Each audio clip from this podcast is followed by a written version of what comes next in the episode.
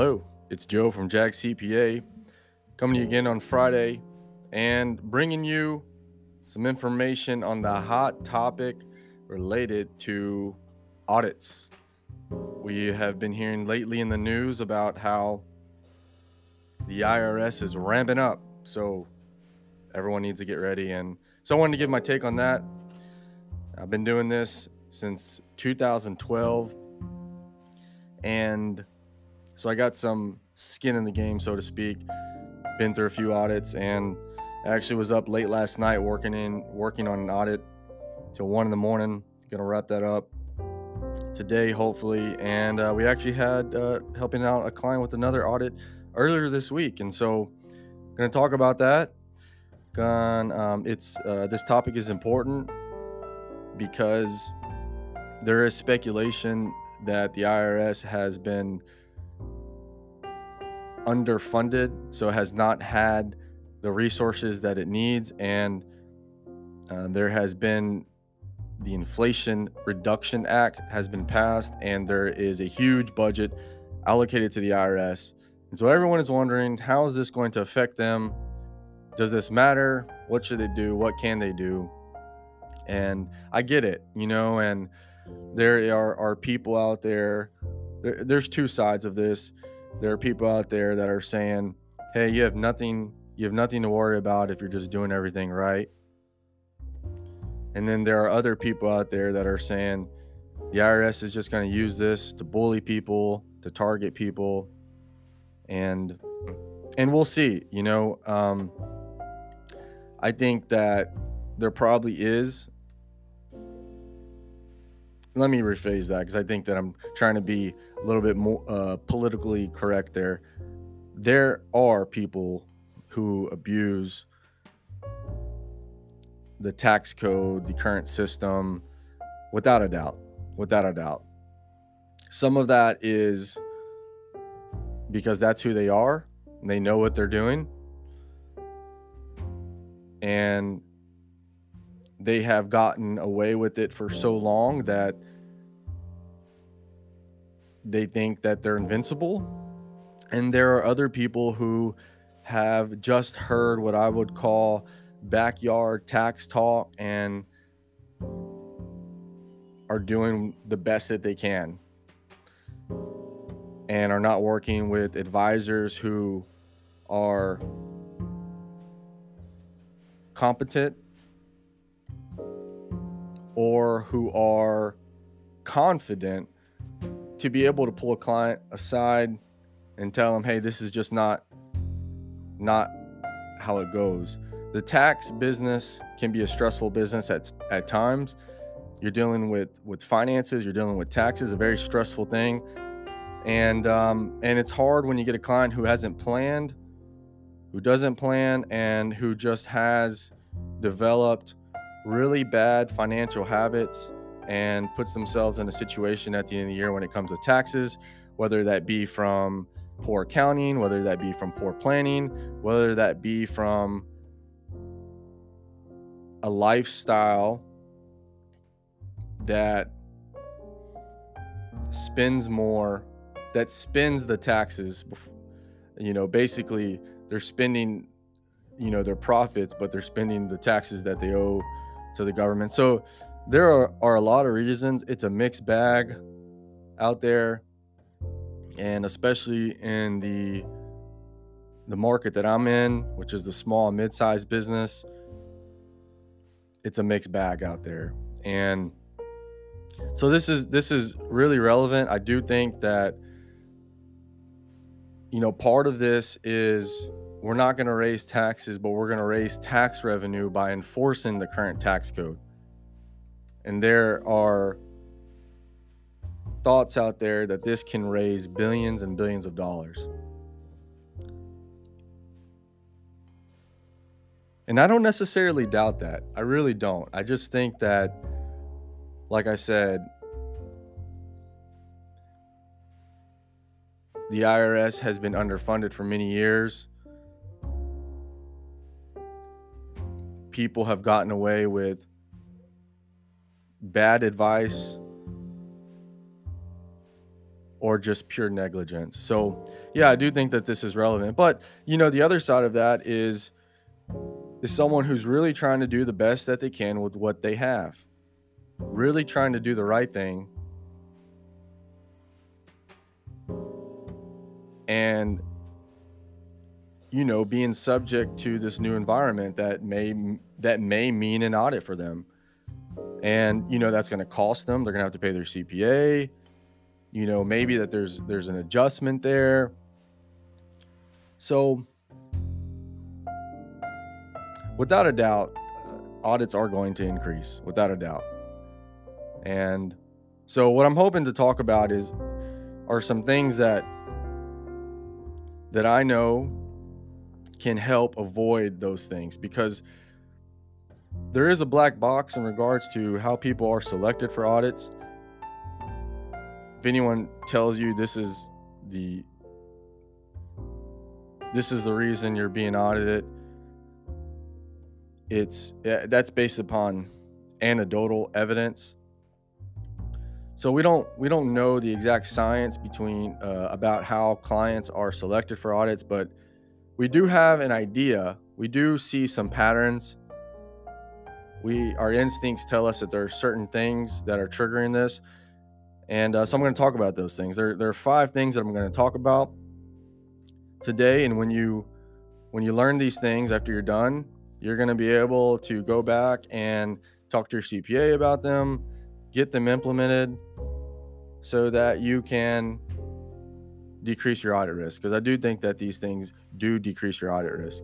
I don't think that they are surefire in respect to here's how to 100% avoid an audit but i do think that if you do these things that at least you're not increasing your chance for an audit so we're going to talk about that we're going to talk about what you can do to decrease your audit risk so let's get into them the first thing that that um, that you can do is what i've heard and what I've noticed is that it seems to be better to extend your return. The reason for this is that it's speculated that they are when they're you know running their their numbers and their batches on on you know who they're going to audit for a respective year that that if you if you if you wait longer to extend your return the idea is that you're you know you're in those later batches. So they're running these you know these returns are being filed. A big inflow comes in at the beginning of the year around deadline. They're running their analysis and you know they probably have some certain benchmarks and that they're that they are looking at in regards to how many people they're going to audit and so the idea is that once if you file later, that you you you you're you're not in those initial batches. And so by the time you file the idea is that they've already selected the majority of the people that they're going to audit. So, which is interesting, right? Because I think that many people think contrary to that. So, in respect to thinking that if you file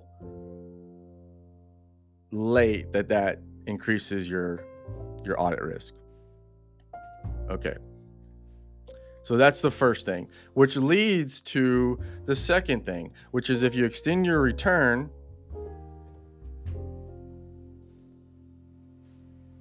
then you can pull a wage and income transcript before you file. So, wage and income transcript comes around June and July. And what this is, is a report from the IRS that shows everything that has been reported to you throughout the year. And this is important because we miss things. You could miss a 1099 statement, an interest statement. You can miss informational forms. you know maybe you're running a business and they're they're they're paying your personal uh, social security uh, into your personal name as opposed to your LLC. And so you're reporting all your income on your LLC, but they report it to your personal. Well, that's going to trigger an audit because they're saying, you know, the IRS is showing that you have made money, report it to your personal name, and they're not seeing it even though you have reported it. So that's why it's always just a really good practice to run a a wage and income transcript to compare what you have to what they have. And it happens all the time. I see it where you know, there someone forms an LLC throughout the year, their business owner does not I mean, their their payer does not update the EIN information, the entity information.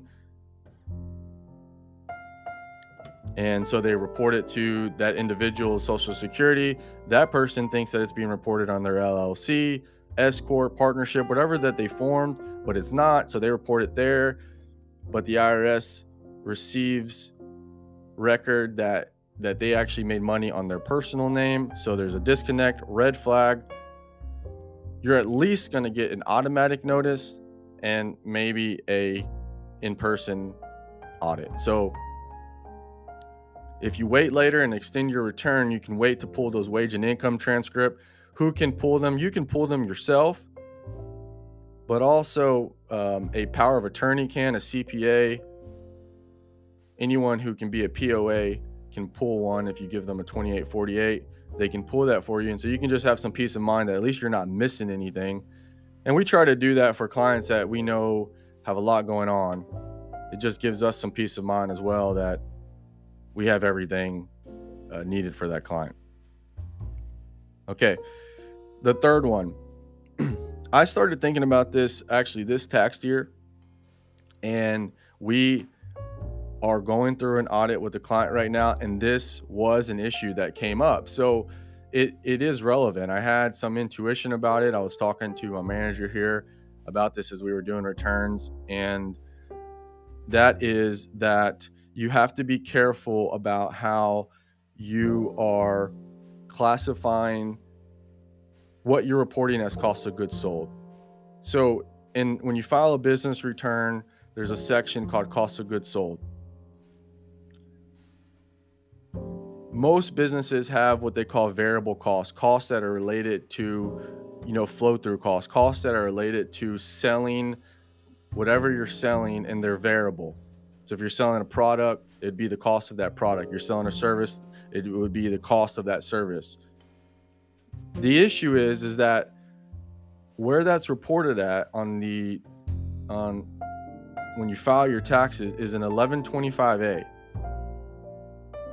And if you read the instructions for that form, it is the 1125A is really for businesses that have inventory. The reason why it's confusing though is because there is on the 1125A a line that says cost of labor. So it's cost of labor related to cost of goods sold. And so people have cost of labor and they report it there. And so this the way it flows through to page 1 of the return is cost of goods sold. But as I stated, cost of goods sold, the 1125A is really for businesses with inventory. And if you read the instructions, it says this. So I think that this is a common mistake. So it creates a potential red flag because if you're an industry that is service based reporting lots of cost of goods sold,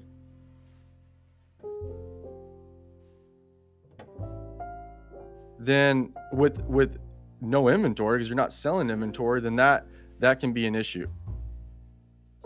And we and we saw this. So we had some service-based companies who on their financials they have cost of services. So they have income, cost of services, and and so they have a gross margin. And that's how we like to see it. And so what do we do? We take we take that information and we put it into the tax return just as we see it in the financials. And we don't even think twice about it because they it just it just makes sense. Logically it makes sense. And like I said, this is exactly what happened for us when we were we have a service-based client who has cost of cost of services. It's a variable cost. They they only incur this when they sell the pro you know sell the product. So i mean i'm sorry when they deliver the service. And so we reported that the same and it came up in the audit. Do you have inventory talk to us about your inventory accounting method and we were just like hey hold on we don't we don't have inventory you know this is why we report it there because it's cost of labor which the 1125a has a line for cost of labor but that form is really for companies with inventory. So be careful about that. I think that is, I mean, I, I've been doing this, like I said, since 2012. And I can tell you at every firm that I've been on, we've, how I just described that cost of labor is treated or cost of services is treated for service based company is pretty unanimous. I have seen it where, you know, that wasn't the case, but that maybe that's a very small percentage of the cases that I see. So I think that that's a big thing and important to watch for is uh, when you're looking at your return. Are you a service-based company? If you're a service-based company, should you really be reporting be reporting cost of goods sold? Okay, so moving on, which brings me to the other thing, which is the NAICS code. So this is the informational item I don't think people pay that much attention to but it is important because when they're running audits, they're running, uh, especially if you're e-file, they're running these um, these analytics, and what they're doing is they're comparing your numbers to a population. That population that they're comparing it to is probably your NAICS code. So even if you look up the IRS information reported for certain NAICS codes, which is the NAICS code is the industry code that that ex- explains what you do. What what category of industry do you do you fall in? And so when you prepare your return, you put the NAICS code that is related to your industry and and now that is what uh, the bucket that you're going into. So when the IRS releases these reports on here are these different industries and here here's the data their income sales all those things i mean you can go pull that off the internet and you can see it doesn't go back too far. I think it's 2013 or 2015 is the latest that you can pull depending on the type of return that you follow but that's what they're comparing it to. So you have to be really careful on the naics code that you're selecting you want to pick the one that is most uh, that is relevant there are some times where you're not really sure where that falls. So you, you just want to do a little bit more research on that because if you're picking a, a code that says maybe cost of goods sold is applicable for your industry and you're not reporting it. And so that, you know, that's going to be an outlier. So they're looking for outliers. They're looking for data that is not in line with averages. It just it just stands out. Doesn't make sense based upon their population. So um, if you're putting the right code, at least you're you're lining up with your industry. And um, if not, then they're going to be comparing you to another industry that just inherently is going to make you stand out because you know most industries cost structures are the same mostly i mean you have your 5% stars you have your 5% laggers but in between everyone is is around the same is, is doing around the same thing. Excuse me. Okay, so that's important. the last one is retained earnings. And this happens a lot where you know, retained earnings has come this catch all account where not really sure how where to put it. We need to we need to adjust it, and so we're we're hitting retain earnings. Um, and uh, and so you want to be careful about that. Um, you want to make sure that retained earnings is, is, is rolling forward. If you don't know what that means, ask your CPA. They should have a retained earnings roll forward worksheet. You want to make sure that's rolling forward, and you want to be careful about making any adjustments to that account because retained earnings is is essentially it's the history of your cumulative profit, losses, distributions, and contributions. So when something is hitting that account that is not related to the contributions or distributions, it's potentially prior income or expenses that were not accounted for. That's essentially what it means. And so anytime that that account is moving, it, it, it begs the question why and what were the what what are the tax implications of that? And so we we we run a retained earnings roll forward analysis on all of our clients. New clients, this is a difficult thing because you don't have that history there. And so it's just an exercise that you want to to do and you want to be thinking about and be careful with about hitting that account without without understanding the implications of that adjustment. So we talked about extending your return, pulling a wage and income transcript, being careful about what you're reporting as cost of goods sold, NAICS codes, retained earnings. I would also put you want to make sure your salaries and wages are tying to your your 941 reports. We also do a reconciliation every year for that. That's another thing. You know, it's just making sure that you're matching up with what you've reported to the IRS.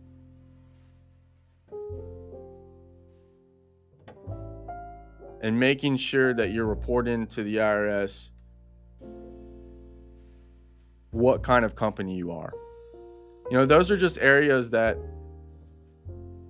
are prone for error because people just roll these things forward over and over again based upon the prior year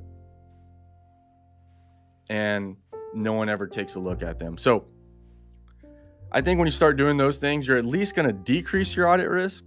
You're not going to increase it anymore. If you're not doing these things, I think from my experience, from what I've seen, like I said, we we, we are are going through an audit, and that was in in respect to this issue about cost of goods sold. That was the first question.